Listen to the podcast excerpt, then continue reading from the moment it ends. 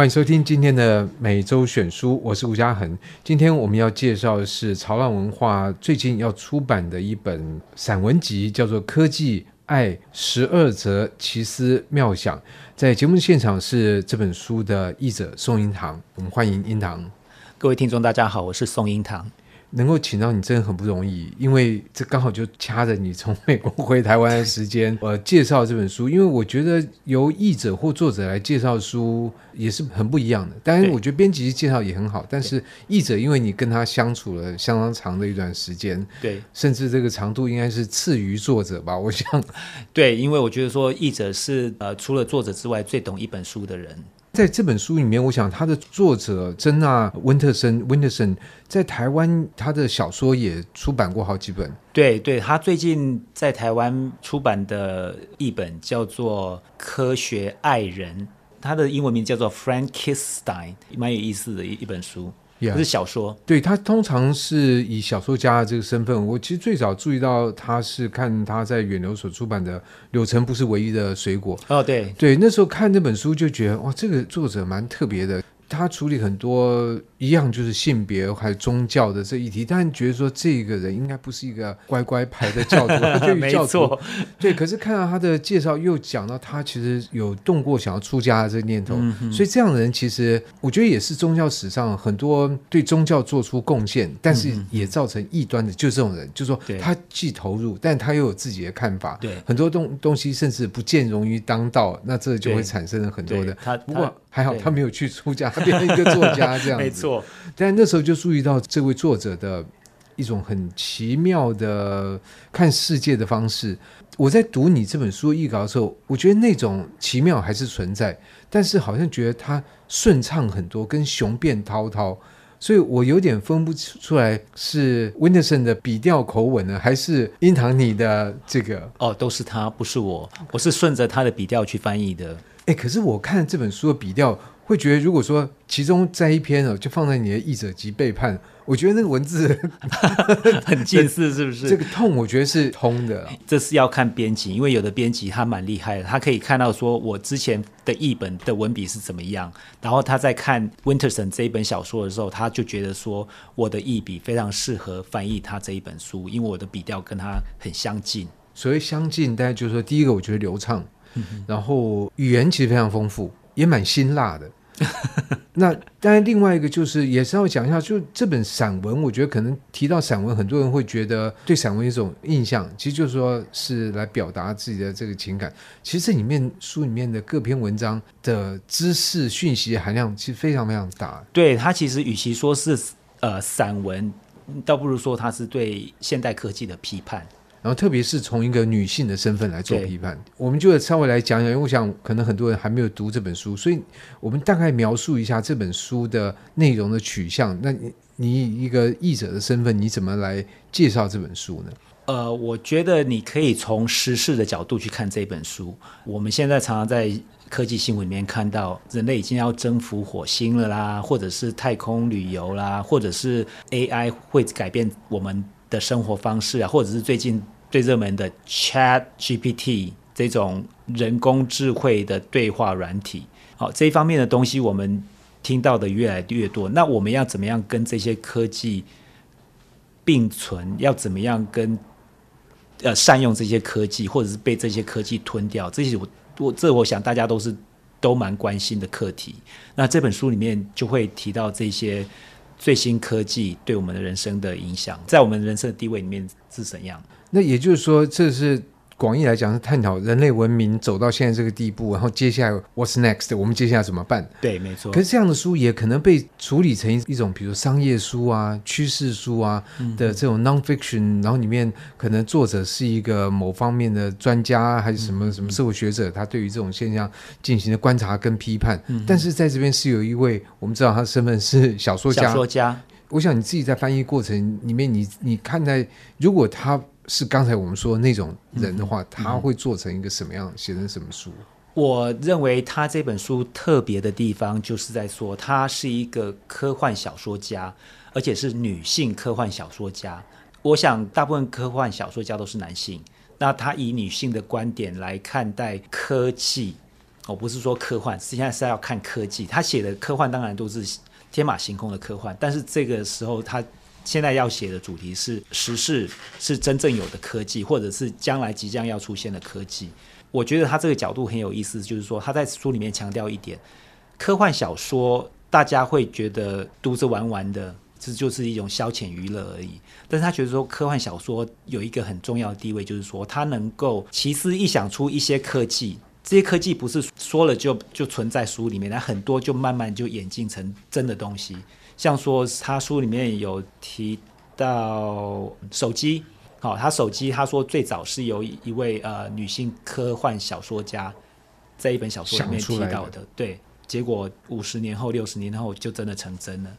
我觉得这本书蛮有趣的一点就是，就像刚刚印堂所说的，他是来对这样的一一种文明，而且特别是在。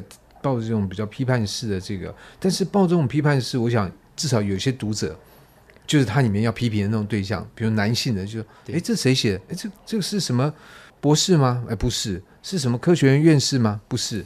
他有这方面的专业吗？不是啊，还是个女的。我们不要看，不能这样，因为我觉得说这他就在批评的人就有这种。对对对，我觉得他就是这本书的独特的的视角就是在这边，我觉得这是值得重视的视角。不过换句话说，他就是在批评我们，我们就是男性的，没错。不，可是因为我们两个都不是那种科技男嘛，对不对？我觉得骂的好啊，我就真的觉得说，呃，我们。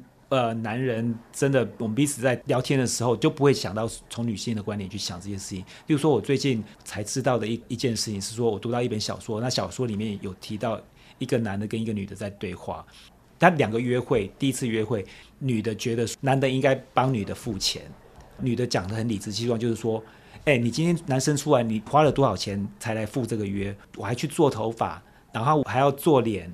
还要穿好看的衣服，对，对，我们的约会的成本不一样，所以付钱是你应该付的。我从来没有想过这个，我也没有想过这个部分。对，所以我觉得说我们要的是女性的这样的观点，就像这个呃，Jeanette Winterson 她提供给我们的观点一样。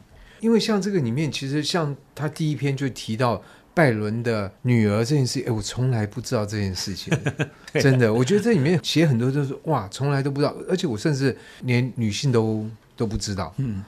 那像这个书里面其实提到这个艾达，当然我们原先其实至少就我来讲是完全不知道这个人。我们知道拜伦跟这个玛丽雪莱，然后他们的这个关系，但其实他这边就提到了艾达这个女性。艾达是拜伦的女儿，她的母亲。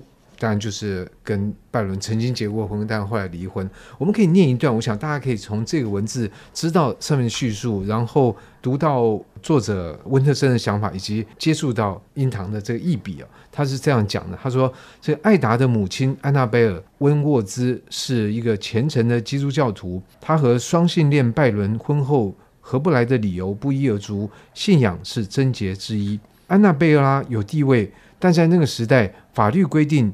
妇孺归最近的男血亲拥有，即使在夫妻签署分居协议之后，在法律上，拜伦仍可指定教养女儿的方式，连番洋洋洒洒去信指示。最重要的是，女儿绝不可被施带坏。这正中安娜贝尔的下怀。安娜贝尔下辈子最不想再沾染到拜伦那种私人习性。安娜贝尔的数学造诣颇高，平日嗜好是玩玩数学。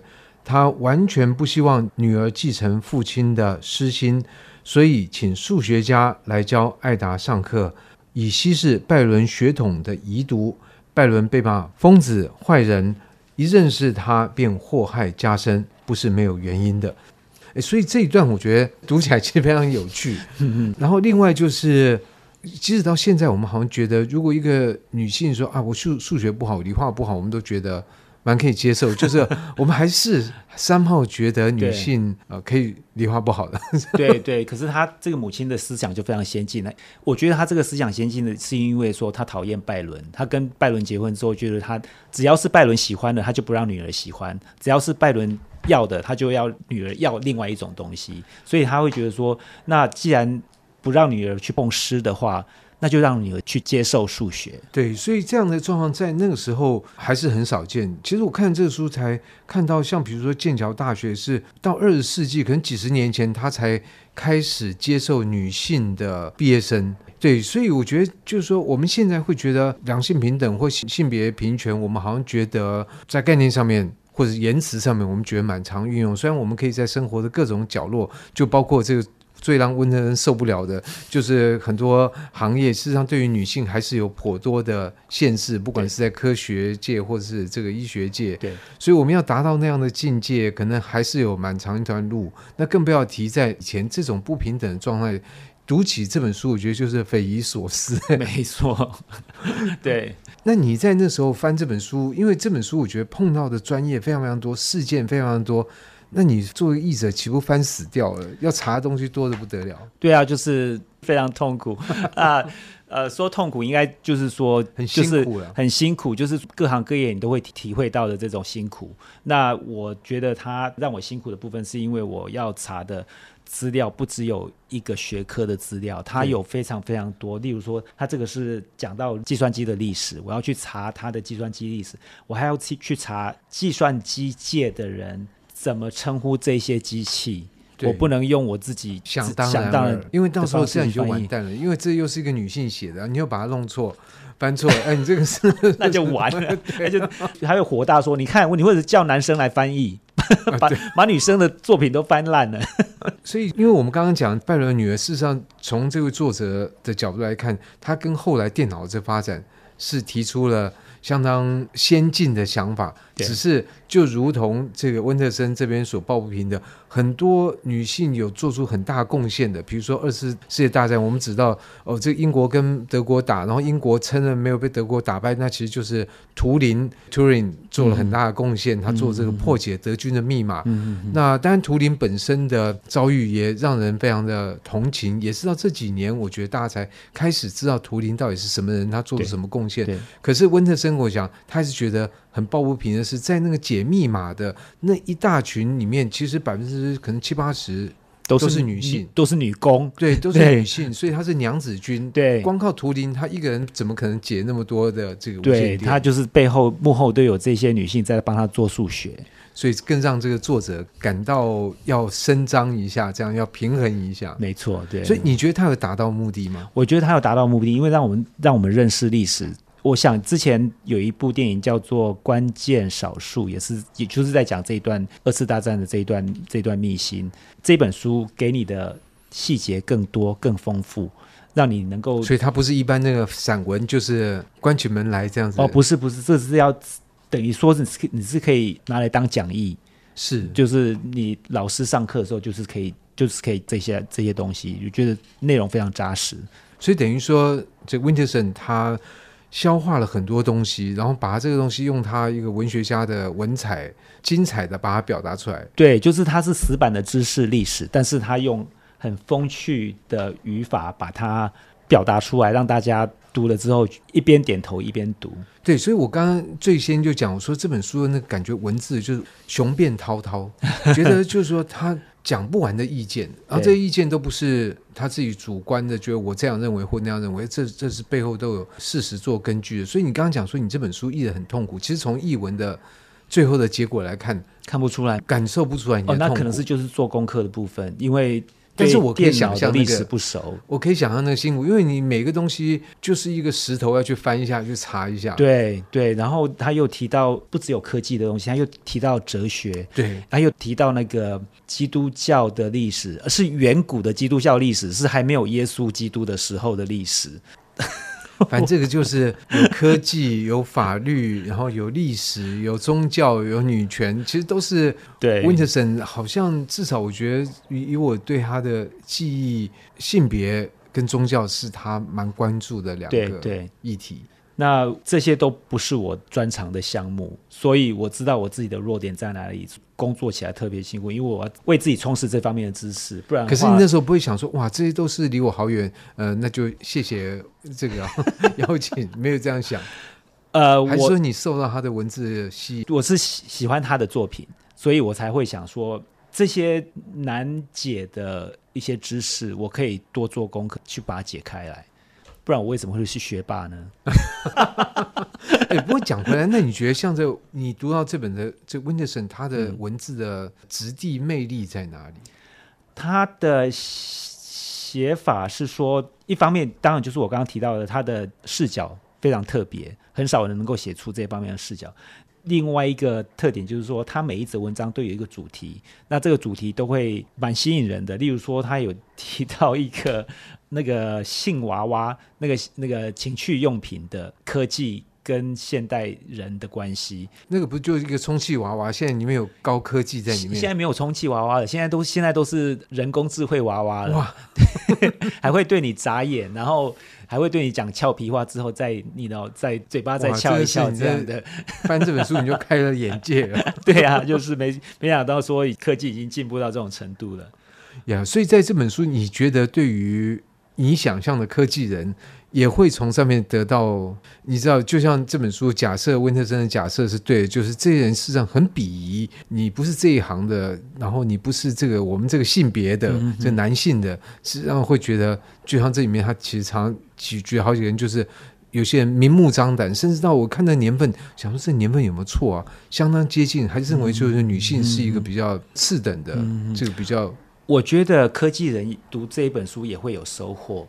他得到的收获是说，我们平常之间同事之间在讲的东西，我们注重的焦点跟这本书的焦点不一样。这本书的焦点是要往人性的方面看，我们要怎么样用科技来帮助人性走到下一个世纪，这是这本书的，而不是走到终点。没错，没不是说就是自创一个毁灭人类的 AI。对啊，而且我觉得别的不讲，我觉得这本书的那个知识含量，其实光是这一点，我觉得温特森已经可以睥睨许多科技人。我相信，对对，没错。那在今天的这个节目，我就非常高兴能够请到英堂来介绍这本潮浪文化所出版的新书。这个书名是，我们再请英堂来告诉我们：科技爱十二则奇思妙想。好，那就谢谢英堂。